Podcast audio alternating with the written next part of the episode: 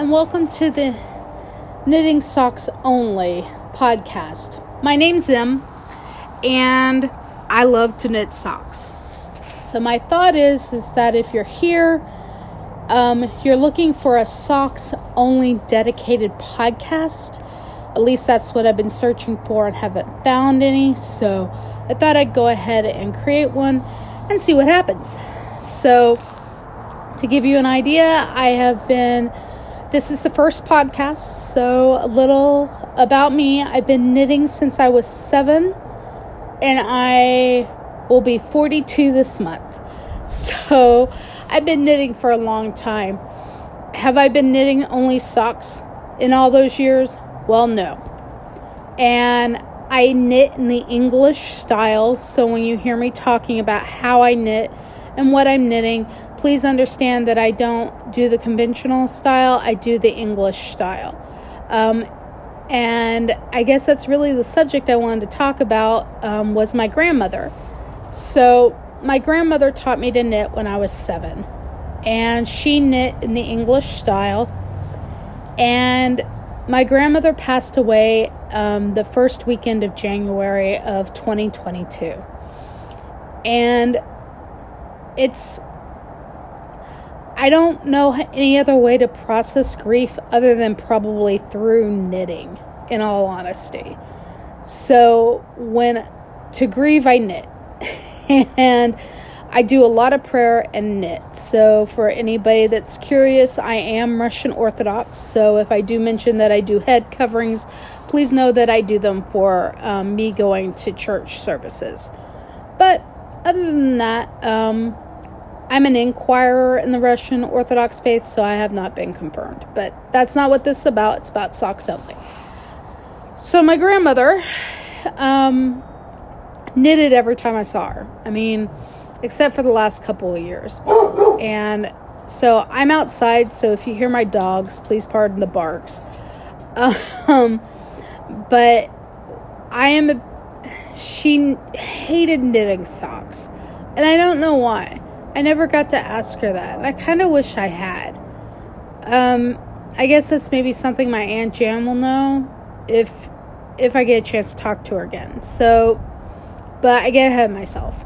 So when I was 7, grandmother said I was fascinated with yarn. Like, I loved touching her yarn. It was so elegant, so nice, so just amazing, right? Because she was knitting sweaters for people, and so I was just fascinated, right, that she would just move her hands and something was created.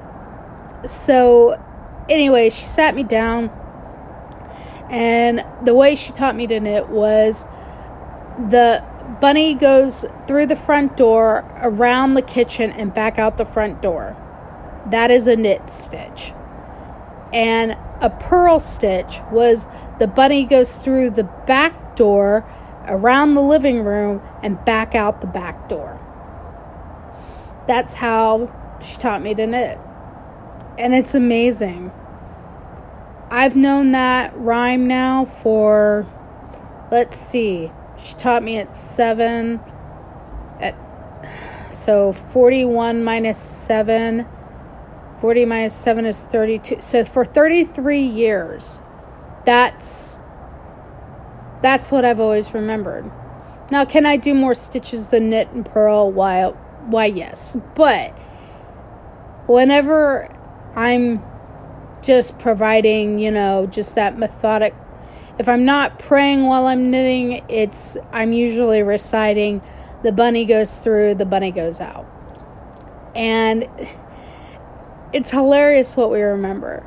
And anyway, so my first knitting project was, well, let's just say not good. So she gave me some yellow yarn to knit with, and I knitted with it. And then I ran out of yarn because I was so fascinated by it that I attached blue yarn. And she had given me a lot of stitches to start with. She gave me about 45, 50 stitches to start with. And I ended up with about 10 at the end. So you can imagine there was a lot of drop stitches. So it looked more like not a blanket, but kind of like a hat of sorts, or triangle. But it's funny because, you know, I think about that first time I knitted that, and, you know, those are the memories I remember of my grandmother. Anyway, I digress.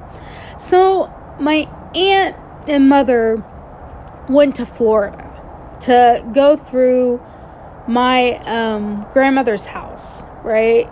And my grandmother had moved from Midland to Florida.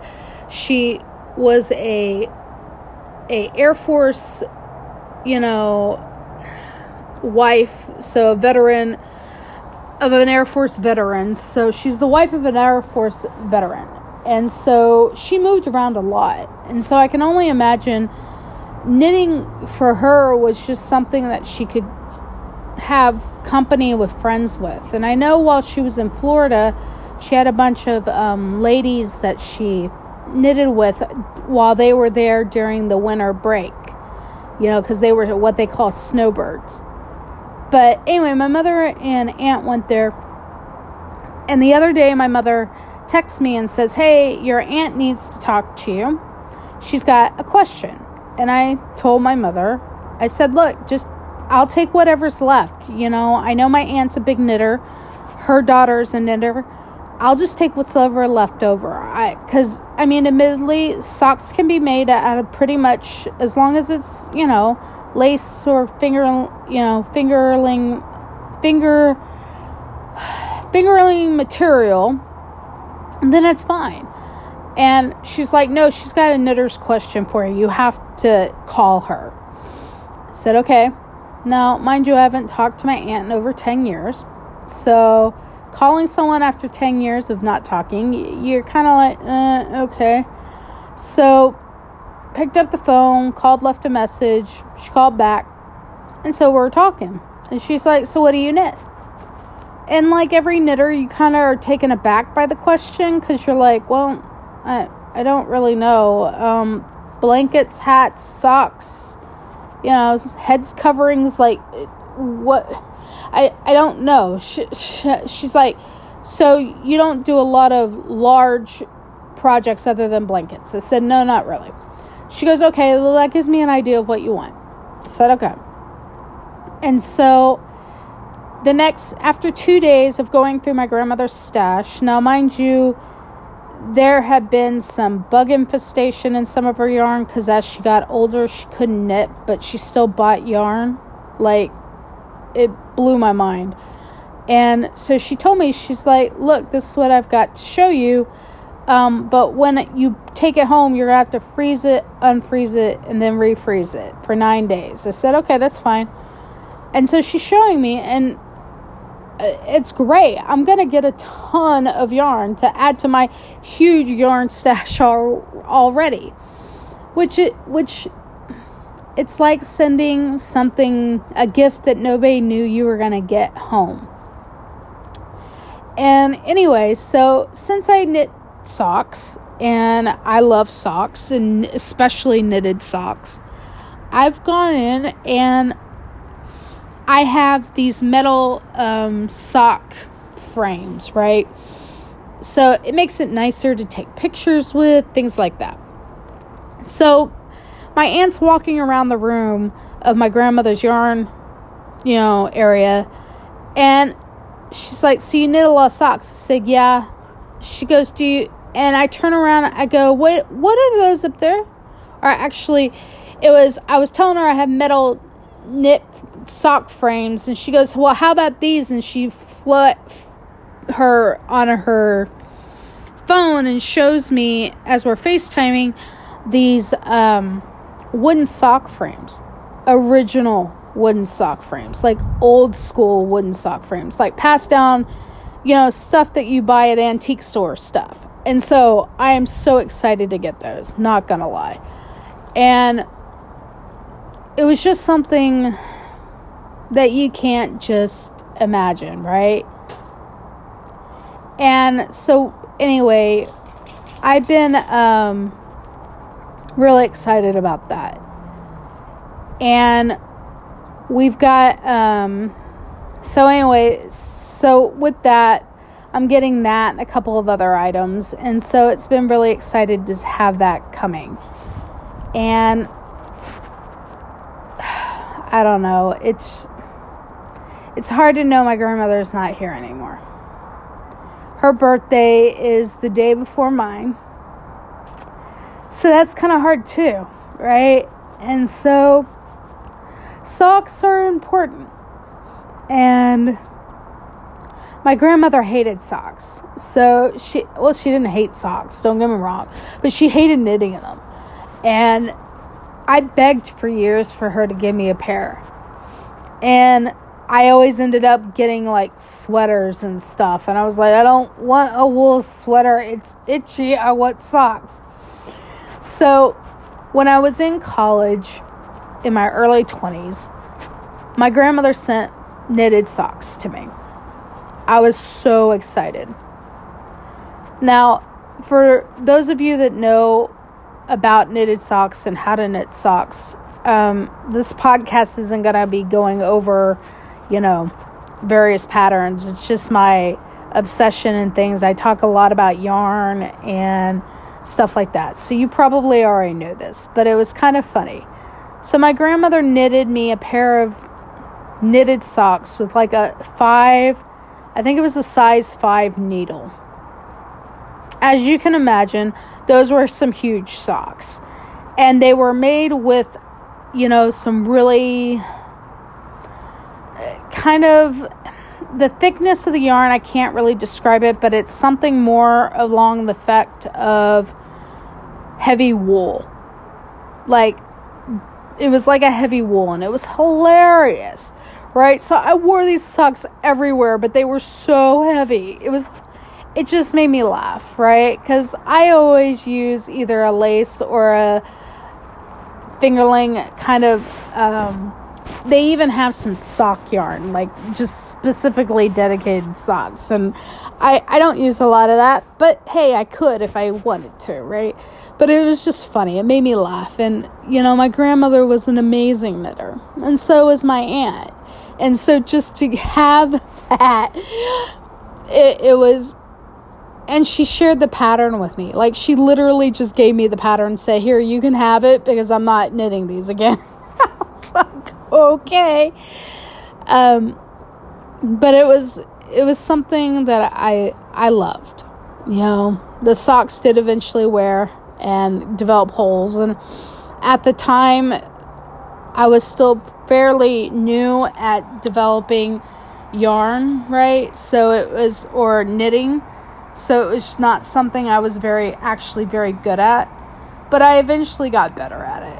It was, and now I can fix my own mistakes, and I can fix broken pieces in my knitting. And, so like this last pair of socks that I've started doing, the latest thing that I've learned how to do is the Kitchener stitch, which I'm so proud of, because now, did I use a tapestry needle to do it? No, I used knitting needles to do it. So to me, that was really exciting to do, and I was really excited about it. So I'm hoping that my next pair of socks are going to be, not the pair, but finishing off the pair that I've done will be as good as the one that I did before. But I really would like, if you guys have ideas or suggestions on what you would like for me to talk about in this podcast, please let me know, and I'll talk about that. But it's got to be sock related, so please make sure it's about that. I guess it's important to me that it be about socks, because for me, socks are something that we all need, we all wear. And if you've never had a pair of knitted socks and never worn a pair, please do. If you're intimidated by socks, don't be. We've all started knitting socks at some point in our lives and have not completed doing that. And it's important, right? Because You never know when you're going to need a pair of knitted socks for a gift, for anything like that. And so they're quick once you figure it out. I know for me, I have this notorious problem of duplicating work. And when I do, one sock always ends up way too long and the other ends up way too short. And yes, I follow the pattern, but as a knitter who has knitted as long as I have, I naturally just fix things or make modifications to things so it can fit me, right? As we all do as we knit. And I don't think I know one knitter that follows the pattern exactly. And I think that's important because it's about developing an expertise and customizing it. The knitting pattern is a guide. It's not the official product, right? For lack of a better term, in my opinion. And so anyway, what I do is that I go in, and this time I've gone in and I have found a notebook, and after every row or circle that I've knitted, I write down what I did. And so now that I'm on the second sock, I go in and I repeat that. So then I don't have one sock that's almost half an inch taller than the other, that the actual heel looks like the other heel on the sock. Finishing toes was always been the hardest part about a sock for me, because I naturally just want to go in and collect all my yarn and cast off like I would do a blanket. Socks, you can't do that. It just doesn't work like that. And it ends up looking really awkward. So the Kitchener stitch is something I found to be very easy to do. Even with a needle. So I say the Kitchener stitch. If you're using a tapestry needle, you'll do it exactly as it's said. If you're using a knitting needle, you'll have to do the opposite of what it says. So if it says knit, you purl, and if it says purl, you knit. That's essentially how you do that. And then I think the part that I'm still struggling with knitting socks is once I get to my final stitch, I don't know how to close it. I don't know how to tie a knot. And then I end up with a knot on the outside, which is kind of frustrating. I knit socks, so I've got to figure that out, and eventually I'll share what I find here. I've also I know that you can do magic loop, so you don't end up with second sock syndrome. So many of us that knit socks, we only knit one and then we stop. And the way I have prevented that is that I go in and I automatically start doing the second sock no matter how soon or how late it is after finishing the initial sock. The reason why is because as long as I have something on the needles, I'm more engaged to go finish it. If I leave it and like I finish the project and I walk away and I don't start the second sock right away, I'll never complete it. I will never, ever complete it. And then I'll have a lonely one sock. And, and then at that point I have to wonder if it's kind of a sub of scrappy socks, because I'll wear two different types of knitted socks because I have multiple one pairs of knitted socks. You have to wonder. It makes me laugh thinking about it. But anyway, I'll go ahead and let you guys go and end this podcast for today. We've been on for about 20 minutes. And I hope you guys are having an amazing time knitting your socks. If you're listening to this, thanks for getting all the way to the end. I really appreciate it. I don't know how often I'll do these. I'm hoping to do it once a week, maybe twice. We'll see how far I get, and sometimes work gets busy and stuff like that, but I can do it during my lunch hour, so we'll see what happens. But you guys stay safe out there and enjoy socks. You can find me on Instagram on Knitted Socks Only, and you can also email me at knitted socks only@gmail.com. You guys have a great day, and I'll talk to you guys later. Bye.